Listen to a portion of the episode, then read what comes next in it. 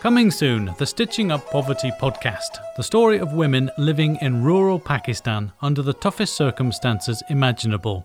And yet, it is a story of hope and transformation. Before, the life was very tough. The embroidery center changed the whole story. I am now earning money, and my list of household challenges is reducing. The project has really built a self belief among young women to live a better life.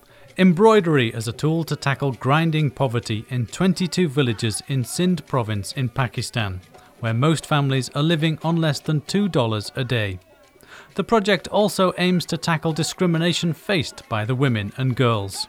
In our community, preference is given to the male child. Daughters are perceived as a burden on the household. My own sisters were out of school. The five part series has first hand stories on the project's impact on economic empowerment, the changing attitudes of the men, new thinking on child marriage, and changing attitudes on violence against women and girls' education. I'm very thankful to the project in the true sense. It has lifted up our lives. The Stitching Up Poverty podcast, available soon in your podcast app of choice and on the websites of Y Care International and Community World Service Asia the organisations behind the project.